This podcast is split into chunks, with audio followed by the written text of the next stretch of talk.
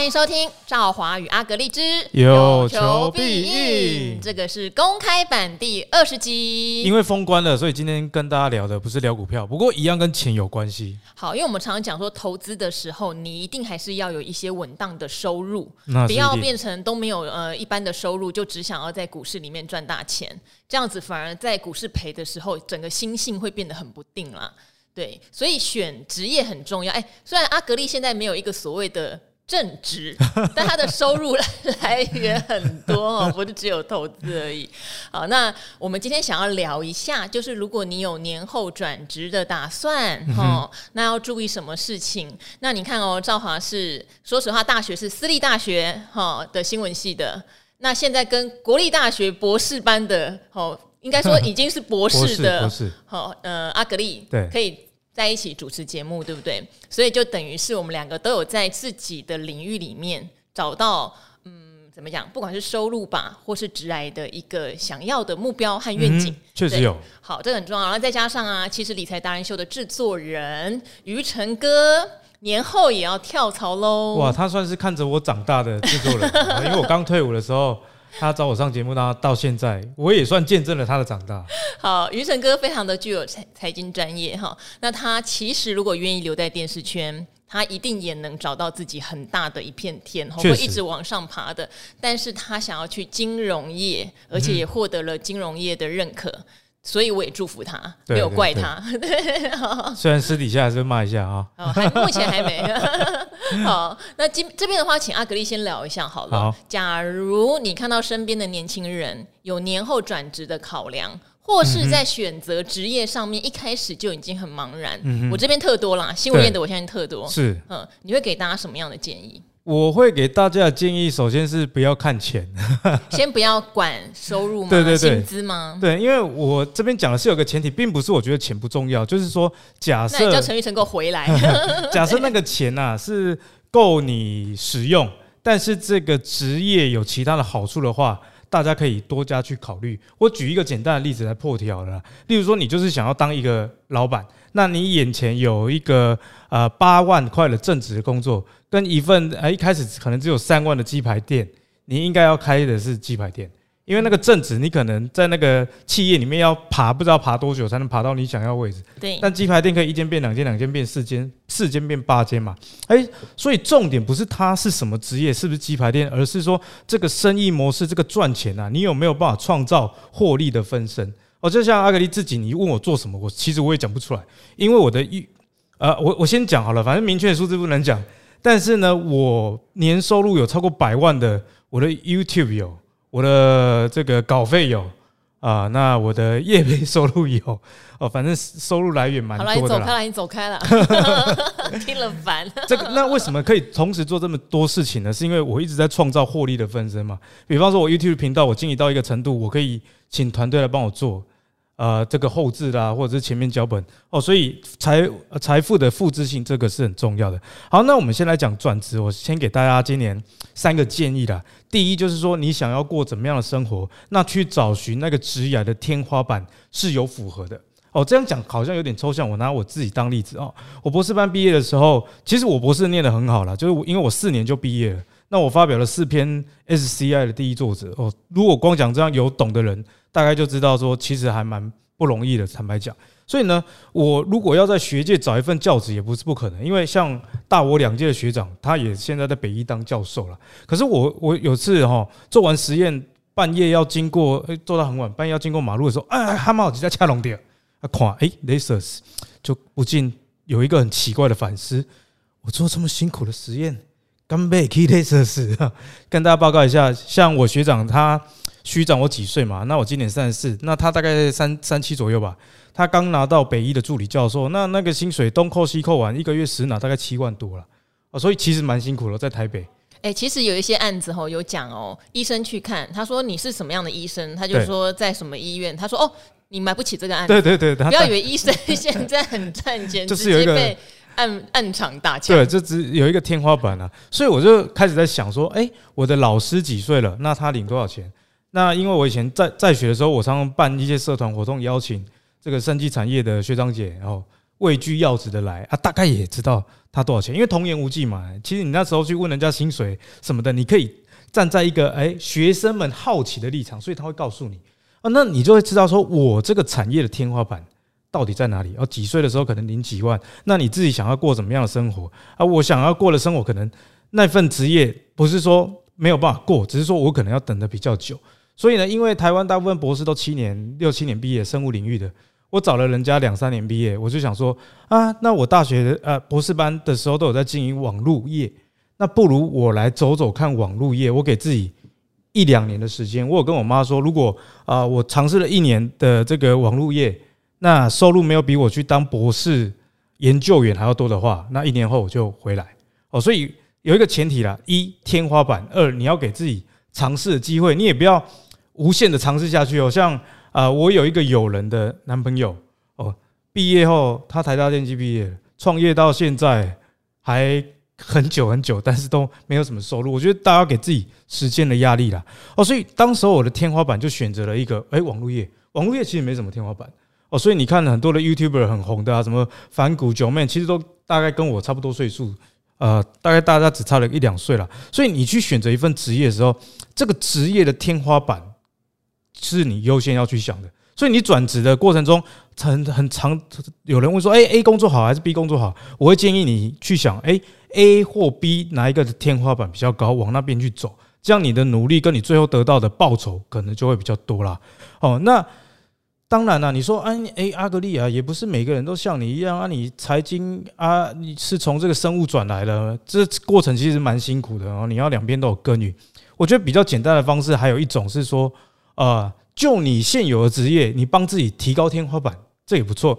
例如说，我前阵子在我的 Facebook 发言，我说：“哎，我小朋友啊，做什么都可以，只要赢别人就好了。”下面有就有人讲说：“哎，阿格力，赢别人不一定赚得到钱呢。”哦，就有这样的话，我我我相信这句话在以前哦可能是对的，但在现代大错特错。比方说，赵华问你啊，如果有一个人他很胖，然后很会吃饭，这个古代啊。或者是十几二十年前，我们叫它叫什么？不黑的本烫好饭桶。那现在饭桶有没有用？哎，有用哦，就是我们屏东的乡亲蛇碗有没有？蛇碗是这个非常红的 YouTuber，他都吃这个推口哦，什么巨大海鲜、鬼王假料料。哎，人家靠着会吃饭，那现在就当红了。那你可能会想说，这个连结是什么？重点就是现在的社群，你可以替自己创造影响力了。哦，你举一个可爱的例子嘛？千千进食中不就很可爱吗？没有，漂亮的女孩很会吃饭。要是以前的话就，就哎呀，这个嫁过来，我们家就被吃垮了。蛇丸的反差比较大，大家会比较觉得说，哦，那我也有机会成功。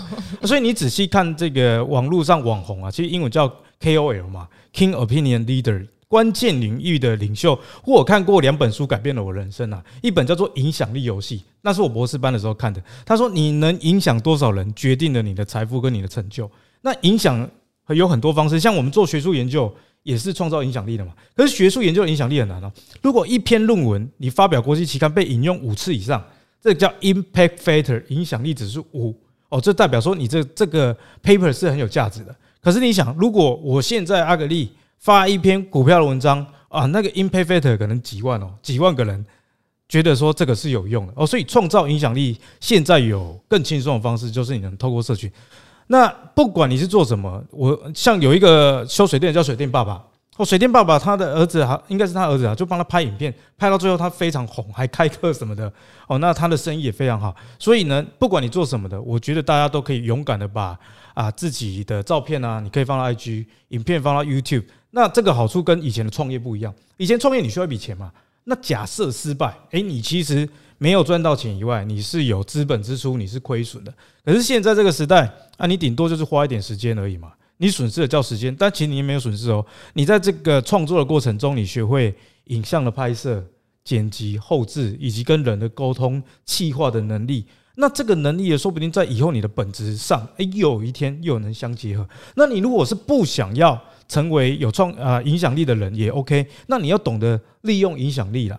像我在我的家的装潢的时候啊，这个呃有我有跟几个厂商提案过，我说诶，我的新家会开箱哦，啊你要不要这个？比方说这个帘这个浴浴柜啊，那我跟你买，但是你另外给我广告费多少钱？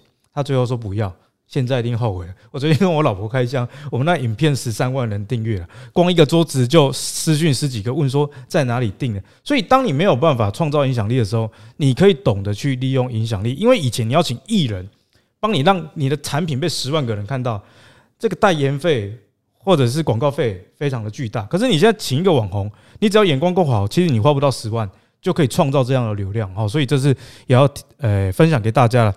最后一个啦，我觉得比较实际的，你转职转来转去哦，那是你的自由，但是记得不要每一次都让自己归零。很多人换工作换到最后都一直一事无成，跟我们股票其实有点像哦。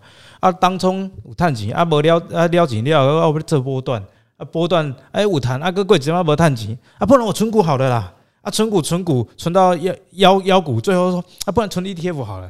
你变来变去啊，其实你没有一套准则，你每次都让自己归零。所以我觉得职业还是这样。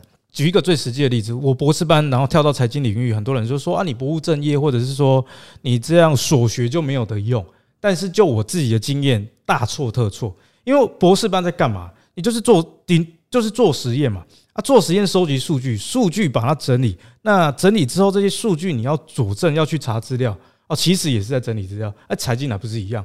我的背股票，背股票啊，股票的结果跟我做生物实验结果还不是一样？那去佐证啊？哎，为什么这个股票，哎，基本面很好，可是它比较会跌啊？查查资料，哦，原来这个叫贝塔值。哦，这个是不是跟你做学问其实都是一样的啦？哈，所以你转职，你要去转一些带着走了。比方说，你现在转到 A 职业，你是想要在这里学到行销，那你学行销学到一定的程度之后，其实会有瓶颈，那你就换到 B 职业哦啊，行销完了，你开始懂得企划，那你是不是 A、B 虽然是不同的工作内容，可是你会行销又会企划了，等到你做到 C，三者结合，你就能帮你自己创造职场的复利啊！我提供给大家做参考了。好啊，那讲一下我好了哈，我那时候呢，其实我高中的成绩非常差，好，就是有一点点小偏差吧，全班。可能四十个人，我可能倒数十名那一种。哎，你怎么这样？我也是、欸。我我跟你讲，我高中的时候，电台大人不是走开。你先听我讲，我高中的时候，全校六百五十几个，然后有两班是美术班跟音乐班，加起来大概八十几个人。我高一的时候最惨，考六百二十几名，不要跟我拼好不好？考很烂啊！但是我必须讲哈，有一个很基本的学历还是重要的。对对对，因为我是念世新大学，那如果我连世新大学都没有念到的话，我觉得要进新闻界相对也是难。是，即使我觉得其实念新闻已经不是门槛那么高了哈。很多人觉得念新闻没有什么。呃，内涵我必须说，某种程度是，某种程度它比较难以累积专业的技巧。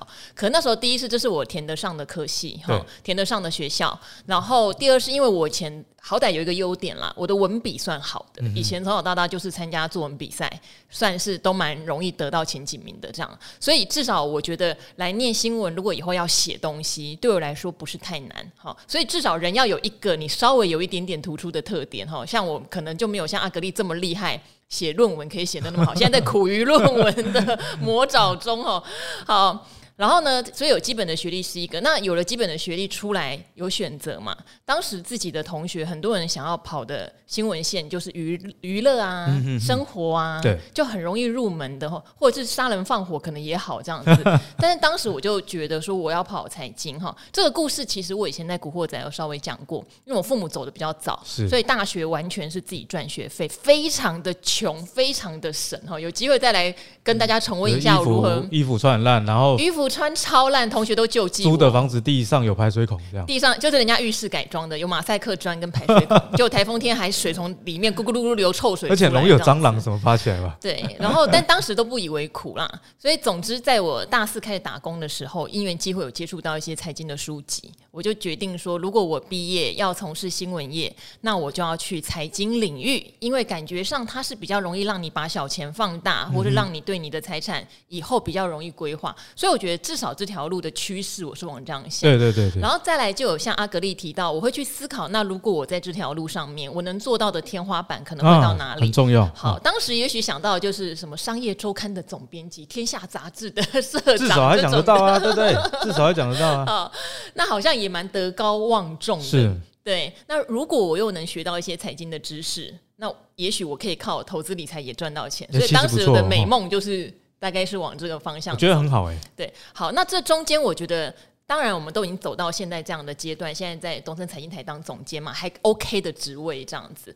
那也幸好认识了阿格力，有开启我很多收入上的想法啊。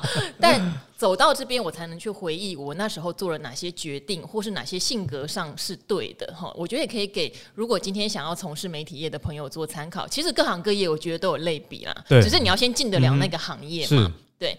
那我当时一开始，因为个性，说实话，以前很内向。没有自信，屏东上来，父母又走了，又很穷，衣服都穿破的。其实会，其实会。大家都说阿格力很臭屁，但是我我觉得我还蛮，呃，有时候也会像赵华一样，就是刚上台北的时候了，对，就觉得哎自己很土，哎对，很土、嗯、啊，家里好像。人家穿 LV 的鞋子，然后我们 是普通的鞋子之类的。因为台大很多有钱人，世新也蛮多辣妹的。对对对，对，我一点都不辣，哈，很土。然后那时候我觉得我有一个挑战是说，我本来只想要当编辑，就是内勤。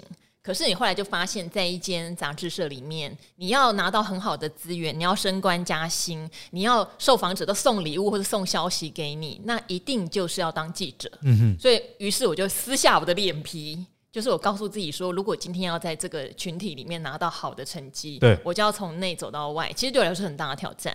好，然后呢，这样跑线跑了一段时间之后，我也去过投顾嘛，我去过朱老板的万宝投顾，因为我会觉得我对财经越来越有兴趣，我要对产业的研究更扎实、嗯、深入一点。对，所以那时候我也很谢谢他愿意让我过去，就有点类研究员的方式这样子。好，但做一做，那时候我又面面临一个转折，我就觉得说，可是我还是对写作这件事情念念不忘。所以我又转回了正规杂志，这样好。这中间其实每一次在转的时候，我都有很多的挣扎。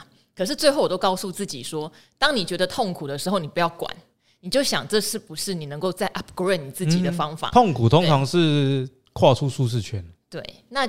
对，跨出舒舒适圈是非常重要，因为后来我做的最大的转折，就是我从平面媒体跳到电视台。对，这个在全平面媒体应该没有多少人做得到，很少见，非常少。你知道有个人谁吗？那个人叫做刘宝杰，宝杰哥哦，哦，他以前是平面媒体的记者，后来跑到电视台。还有一个人是阮木华。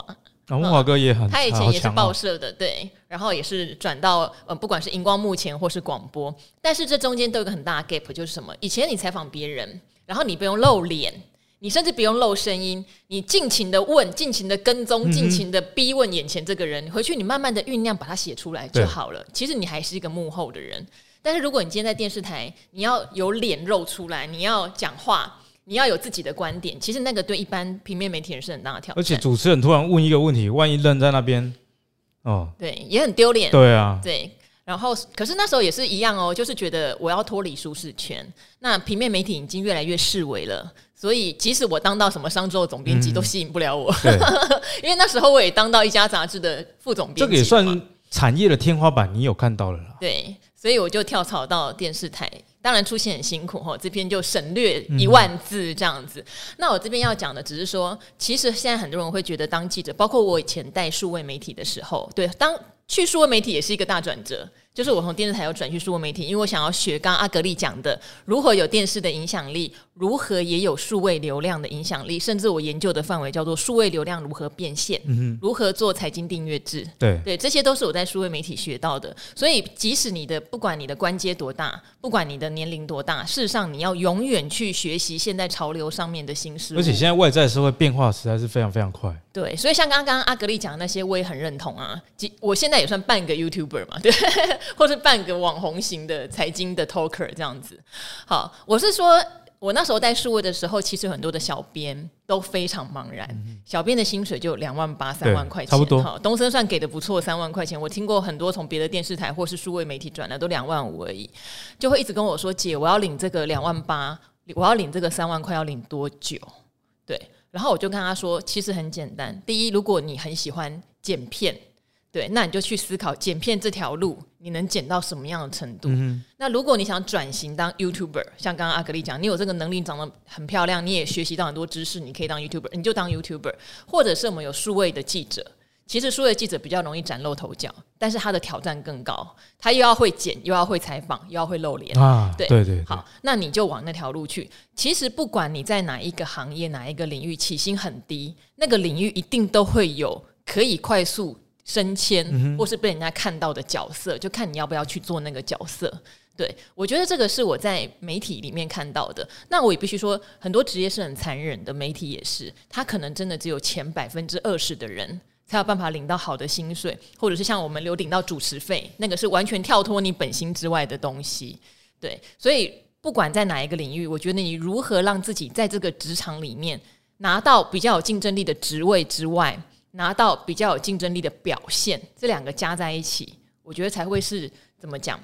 你才会说，你才不会觉得到人生可能中年了，或是工作十年了，觉得自己什么都没有，嗯、对的那种空虚和焦虑感、嗯。我非常认同赵华的，我我想也帮大家做一个总结了。我觉得不要在乎眼前真的领多少钱，你不要看阿格力这样，那你觉得说，哎，阿格力压力有钱，你们家那工？我跟你讲，我博士班的时候，我博一啊，我们实验室因为是新的，我每个月老师才给我两千 两千块，当年已经二十三、二十四岁了，一个月才领几千块，那要怎么样去克服？我觉得啦，你不面对现实啊，现实明天一样会来找你，所以我就去打工哦，包含去当柜台。所以当柜台的事情以后再跟大家讲。反正当柜台的过程中，我去那 co-working space 学有钱人怎么样赚钱的啊，然后呢，在学校攻读洗老鼠笼也多做几份，那撑过那一段。那为什么要撑过那一段呢？就跟赵华讲的一样，有时候你觉得说学历没有用，但世界上我觉得没有没有用的东西，只是说它的阶段在哪里啊。例如说。学历在你找工作的时候，那是一个门槛，你不要连门槛都没有。而且现在社会非常竞争啊，我觉得你有能力以外，你也要有学历，你也要会写作，你也要会讲，让别人可以关注到你。你不存在啊啊，没有被发现，就等于你不存在，就等于没有价值了。哦，所以眼前你如果领的钱很少，没有关系，那真的只是一刚开始。哦，因为我觉得人生就是这样，没有借口了。因为除了你为什么领这个钱？就是你没有办法找到更好的嘛。我们讲难听一点，就是你那个 moment，你就是没有办法找到更好，所以你只能领这个钱。这个就是你的市场的行情。我跟你讲，现在这个社会里如果很有价值哦，不用你去找钱，钱就自己会来找你哦。像我每天打开我的信箱，或者是说，像我老婆是家庭主妇好了，我也有帮他想，诶，家庭主妇怎么样能够赚一点钱？所以当当我们刚开始交往的时候，我就叫他。做个 YouTube，然后一步一步教他。他现在如果业配全接的话，一个月超过十万是没有什么问题啦。哦，所以也勉励大家，就是面对现实。那你如果不满这个现况呢？我以前有送给自己一句话，我说啊，你想摆脱轮回的最好方式，就是你在轮回里面认真的轮回。哦，当一天和尚敲敲一天钟嘛。哦，如果你连眼前两万多的工作你都没有办法把它做到很好的话，怎么谈加薪啊？你的老板就算不帮你加，那你就自己加哦。剪片，你觉得说哦，电视台剪片一个月摄影大概也有一个天花板。那现在有 YouTube，有这么多外面的平台，你就可以自由发挥嘛。我就教给大家做个参考喽。好，我是呃真的觉得说，嗯，很多人会有点做一行怨一行，可是千万不要这样子。对，千万不要浪费时间在抱怨自己的工作上面。对，不会跑步的人哈，啊，你说要改游泳，游泳一样也游不好。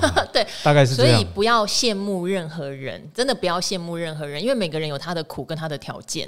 对，你只要把眼前你要耕耘的事情，还有你想要达到的目标确立下来，然后就认真的做。然后我很认同阿格丽讲的，我通常都不会先去想，我不会去碰碰风我自己，然后去跟人家要一个很高。的薪水，或是我不擅长的内容。假设今天我呃，我这边再多讲一件事情，我从电视台转到东森的数位部门，把它 build 起来的时候，我是降薪去的，而且降蛮多，因为他们认为说东森是个电视起家的，所以在电视台领比较高的薪水很合理。对，可是你今天去做数位部门，那时候我去的时候，整个数位部门才十几个人，那也没有营，对，也没有任何的营收，你是来烧钱的，你凭什么领跟电视一样的薪水？你也没有数位的背景，我那时候就让他硬生生砍了我二十五趴薪水，我没有意见，那蛮多的，因为为我那时候。想法是没有关系，我今天是就真的当我是学徒，你让我去带这个部门，我就去学，没有问题。可是你看我现在学了多少后面的数位流量、嗯、观看长度的意义，YouTube 到怎么算点击，哪边来的广告最值钱？我要做什么样的内容可以有到付费订阅？这些全部都是在数位学到的。官网、脸书、IG、YouTube 有什么样的平台差异？如果我没有去，我怎么可能学到这些？对，所以降薪很值得。那后来回到电视还要帮我把薪水又加回来了，OK？所以你看，我觉得不要先去计较那个薪水，而是先去想你能不能在这边学到非常好的。宝贵的东西，那些都是养分，这些养分以后会开出花来的，不用急。确实，确实。嗯，好，好，怎么变成一个 告白大会？好，那就是封关啦。今天没有讲股票，然后讲一些职场的东西，哈，有一个好的收入，跟自己在职场上的成就感还是很重要。嗯，那我也勉励大家，过年这段时间其实是人生成长的开始，因为有时候平常啊，人家说穷人为什么会一直穷下去？因为他忙到没有时间去思考。那过年的时候，尤其今年年假特别长啊，你不要通通都在玩。哦，玩到很腻的时候，你可以刚帮开始开始用写的好了，写下来。哎，你想要什么样的生活？那你眼前有哪些路可以选择？哪一条路的天花板是跟你最后的决定跟想要的愿景是比较接近？那就放胆去做。我想这样就会有很好的结果，因为越努力啊，才会越幸运。人家说好运，什么叫好运？以物理来说，那是碰撞出来的。哦，那你要碰撞到好运，也是要你去做才有办法去。遇到嘛？好，反正我们就凭着一股乐观跟傻劲，好不好？往前走。射手座哎啦，射手座 就是这样。期待大家在新的一年哈，都能在职场上面找到自己想要的，发光发热，稳定的一步一步去追寻，好不好？加油加油加油喽！那我们就跟大家拜个早年哈。那赵华与阿格力这一集就先到这边喽，新年快乐，新年快乐，拜拜，拜拜。